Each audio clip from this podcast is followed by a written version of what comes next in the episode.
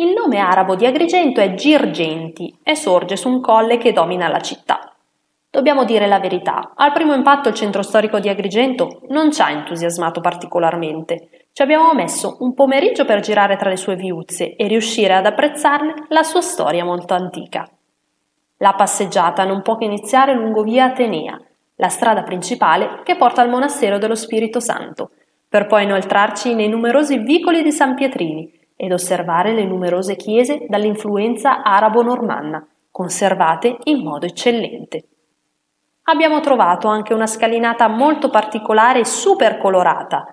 La scalinata degli artisti è inserita tra le 16 scale più colorate del mondo. Un colpo d'occhio bellissimo, una tappa obbligatoria dove scattare simpatiche foto ricordo. Arrivando su via Empedocle abbiamo raggiunto il Belvedere Modugno, da cui si può ammirare una meravigliosa vista sulla città che degrada piano piano verso l'azzurro del mare. La città di Agrigento ha dato i natali a Luigi Pirandello. In centro è possibile visitare il teatro a lui dedicato, mentre se ci si sposta nella contrada del caos, un altopiano a strapiombo sul mare, troverai la sua casa natale con fotografie, libri e quadri.